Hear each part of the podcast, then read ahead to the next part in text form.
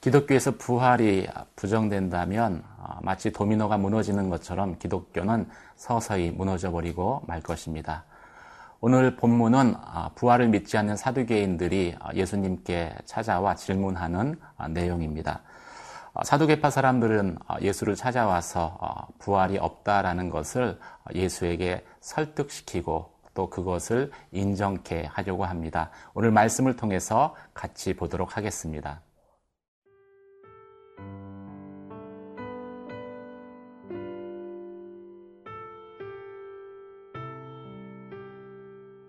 누가복음 20장 27절에서 40절 말씀입니다. 부활이 없다고 주장하는 사두개인 중 어떤 이들이 와서 물어 이르되 선생님이여 모세가 우리에게 써주기를 만일 어떤 사람의 형이 아내를 두고 자식이 없이 죽으면 그 동생이 그 아내를 취하여 형을 위하여 상속자를 세울지니라 하였나이다. 그런데 칠 형제가 있었는데 마지가 아내를 취하였다가 자식이 없이 죽고 그 둘째와 셋째가 그를 취하고 일곱이 다 그와 같이 자식이 없이 죽고 그 후에 여자도 죽었나이다. 일곱이 다 그를 아내로 취하였으니 부활 때에 그 중에 누구의 아내가 되리이까? 예수께서 이르시되 이 세상의 자녀들은 장가도 가고 시집도 가되 저 세상과 및 죽은 자 가운데서 부활함을 얻기에 합당히 여김을 받은 자들은 장가 가고 시집 가는 일이 없으며 그들은 다시 죽을 수도 없나니 이는 천사와 동등이요 부활의 자녀로서 하나님의 자녀임이라. 죽은 자가 살아난다는 것은 모세도 가시나무 떨기에 관한 글에서 주를 아브라함의 하나님이요 이삭의 하나님이요 야곱의 하나님이시라 칭하였나니. 하나님은 죽은 자의 하나님이 아니요 살아있는 자의 하나님이시라. 하나님에게는 모든 사람이 살았느니라 하시니. 서기관 중 어떤 이들이 말하되 선생님 잘 말씀하셨나이다 하니 그들은 아무것도 감히 더 물을 수 없음이더라. 당시 사두개파는 바리세파, 에세네파와 더불어 유대 3대 종파를 이루고 있었습니다. 아, 이들의 대부분은 아, 사제와 또 귀족들이었으며 아, 그래서 대중적인 인기는 없었지만 정치적 또 종교적인 영향력은 막강했었죠. 이들의 특징은 한마디로 철저한 현실주의자였다라는 것입니다. 아, 그래서 눈에 보이지 않는 천사나 영의 존재를 믿지 않았습니다. 아, 현실적인 사고에 입각해서 또 신앙생활을 했기 때문에 부활에 대해서도 어, 믿을 수 없었죠. 그런데 예수께서 자신이 죽고 부활할 것에 대해서 예언하셨기 때문에 예수로 하여금 어, 부활의 비합리성을 스스로 인정하게끔 하기 위해서 억지 질문을 만들어서 예수님께 어, 질문합니다. 31절에서 33절까지 말씀을 같이 보도록 하겠습니다. 어, 일곱이 다 그와 같이 자식이 없이 죽고 그 후에 여자도 죽었나이다. 일곱이, 일곱이 다 그를 아내로 취하였으니 부할 때 그 중에 누구의 아내가 되리까? 그들은 모세 오경 중 아, 결혼에 대해서 언급한 신명기 25장의 말씀을 아, 인용합니다. 아, 그 말씀은 형이 자녀가 없이 죽게 되었을 때 그 가문의 끊어짐을 피하기 위해서 형의 동생이 형수와 결혼하여 자녀를 낳음으로써 그 가문을 이어나가게 하는 계대 혼인법에 대해서 기록하고 있는 것이죠. 첫째 형이 자녀가 없이 아, 죽었고 그래서 둘째 동생이 형수와 결혼했는데 둘째 동생도 자녀가 없이 죽었습니다.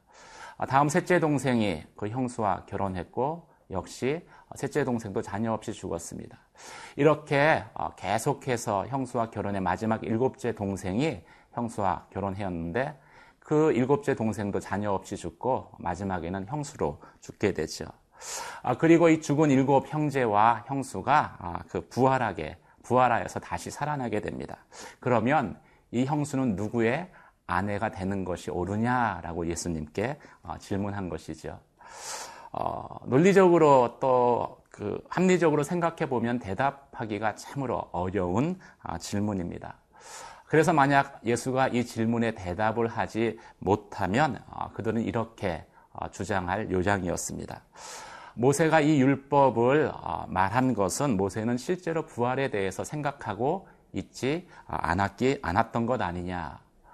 모세가 생각지 않은 부활이 있다고 주장하는 것은 억지 아니냐, 부활은 없다라고 예수로 하여금 인정케 하려 이 질문을 했던 것이죠.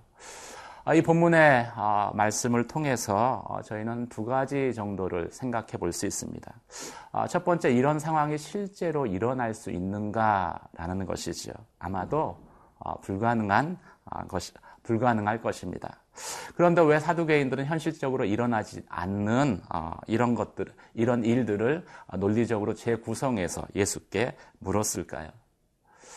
어, 아마도 사두개인들이 의도했던 것은 어, 그 예수님과 이 문제를 가지고 논쟁을 벌이기를 원했던 것이죠.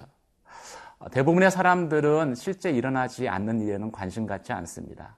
그런 사두개인들은 자신들의 주장이 맞다라는 것을 이 논쟁을 통해서 아, 예수에게 아, 강요하려고 했던 것이죠. 진리 대결을 하겠다는 것이 아니라 사실은 논쟁에 끌어들이기 위한 것이었습니다. 아, 그런데 예수님께서는 이 질문에 대해서 직접적으로 답변하지 않으십니다. 그래서 논쟁에 휩싸이지 않지요. 대신 예, 예수님께서는 이렇게 말씀하십니다.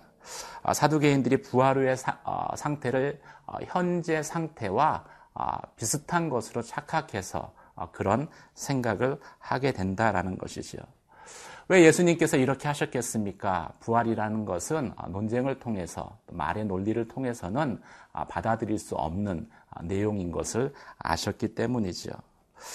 어, 너희가 부활에 대해서 알지 못하고 있다. 어, 부활한 이후에는 부활에 합당한 자들은 시집도 장가도 가지 않는데 어, 시집가고 장가간 것으로 너희가 잘못 알고 있다라고 예수님은 말씀하십니다. 마가복음에서는 예수님께서 이 말씀을 하시기 전에 너희가 성경도 모르고 하나님의 능력도 몰라서 그렇게 어, 알고 있는 것이다 라고 덧붙이는 구절이 나옵니다. 부활이라는 것은 어, 세상의 말의 논리로 납득시킬 수 있는 것이 아니라 하나님의 말씀에 의해서 또 성령의 능력을 의지하여 전할 때 비로소 받아들여질 수 있다라는 것을 주님은 말씀하고 있죠. 사랑하는 성도 여러분, 아, 여러분은 아, 예수님의 부활을 어떻게 믿으셨습니까? 여러분들이 부활을 전할 때에 말의 논리가 아니라 하나님의 말씀과 성령의 능력을 더욱더 의지하여서 아, 부활을 증거할 수 있는 저와 여러분이 되시기를 주님의 이름으로 축원합니다.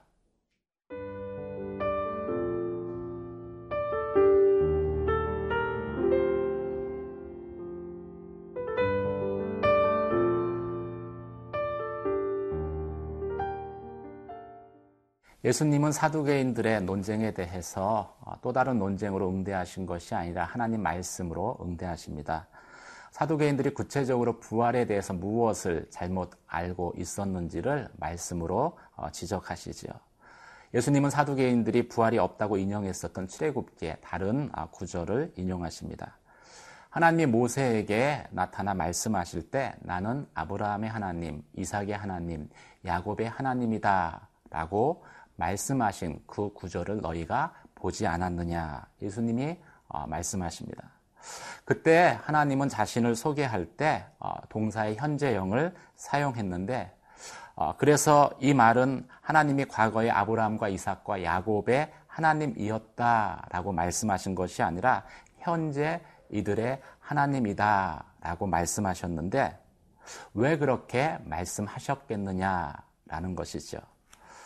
어, 비록 그들의 몸은 모세의 때에 이미 죽었지만 하나님께 아브라함과 이삭과 야곱은 어, 말씀하시는 그 시기에도 어, 여전히 살아있는 존재로 하나님께서 여기셨기 때문에 그렇게 말씀하셨다라는 것이죠. 이것이 어떻게 가능할 수 있었겠습니까? 그것은 어, 족장들이 어, 죽어서 끝나 버린 것이 아니라 어, 부활의 영광에 동참할 것이기 때문에 가능한 것이 아니냐라고 주님은 말씀하십니다.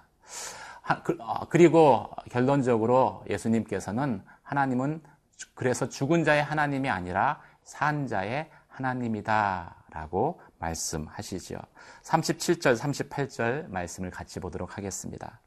죽은 자가 살아난다는 것은 모세도 가시떨기에 관한 글에서 주를 아브라함의 하나님이요 이삭의 하나님이요 야곱의 하나님이시다 칭하였나니 하나님은 죽은 자의 하나님이 아니요 살아 있는 자의 하나님이시라 하나님에게는 모든 사람이 살았느니라 하시니 사랑하는 성도 여러분 하나님은 산자의 하나님이십니다.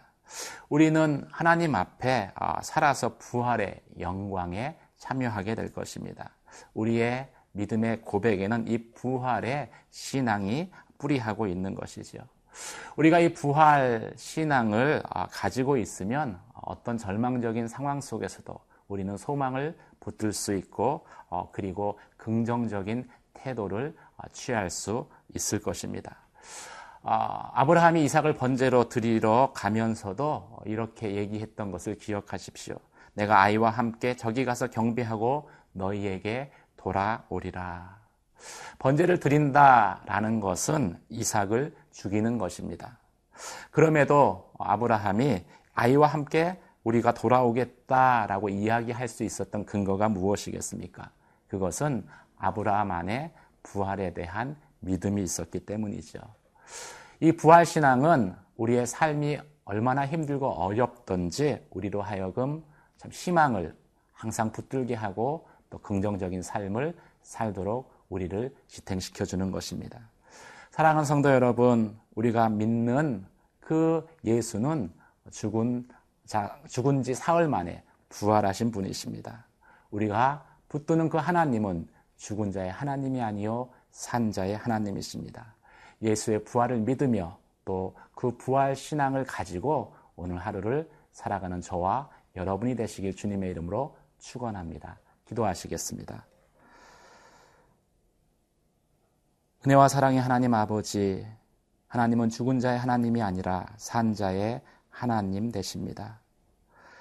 그 살리시는, 부활케 하시는 그 하나님을 믿으며 그 부활의 진리를 하나님의 말씀과 성령의 능력을 의지하여 증거하는 삶을 살게 하여 주시옵소서. 이 부활의 믿음을 가지고 어떤 절망적인 상황 속에서도 항상 희망을 붙들고 다시 일어서는 믿음의 사람 되게 하여 주시옵소서. 예수님 이름으로 기도드립니다. 아멘.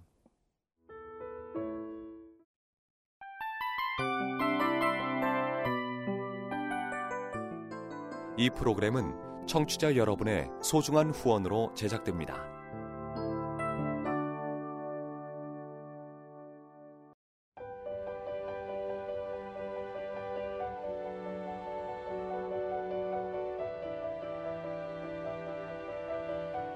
세상에는 수많은 교회들이 있지만 더 깊이 있는 말씀 강해를 찾기 위해 크기로만 교회를 선정하지 않습니다. 보다 좋은 영적 콘텐츠를 더 많이 나누기 위해 방송비를 받지 않습니다. 1년 365일 복음만 전하고 싶어서 우리는 광고를 하지 않습니다. 온누리의 복음을 땅끝까지 CGN TV와 함께 땅끝 성교사가 되주세요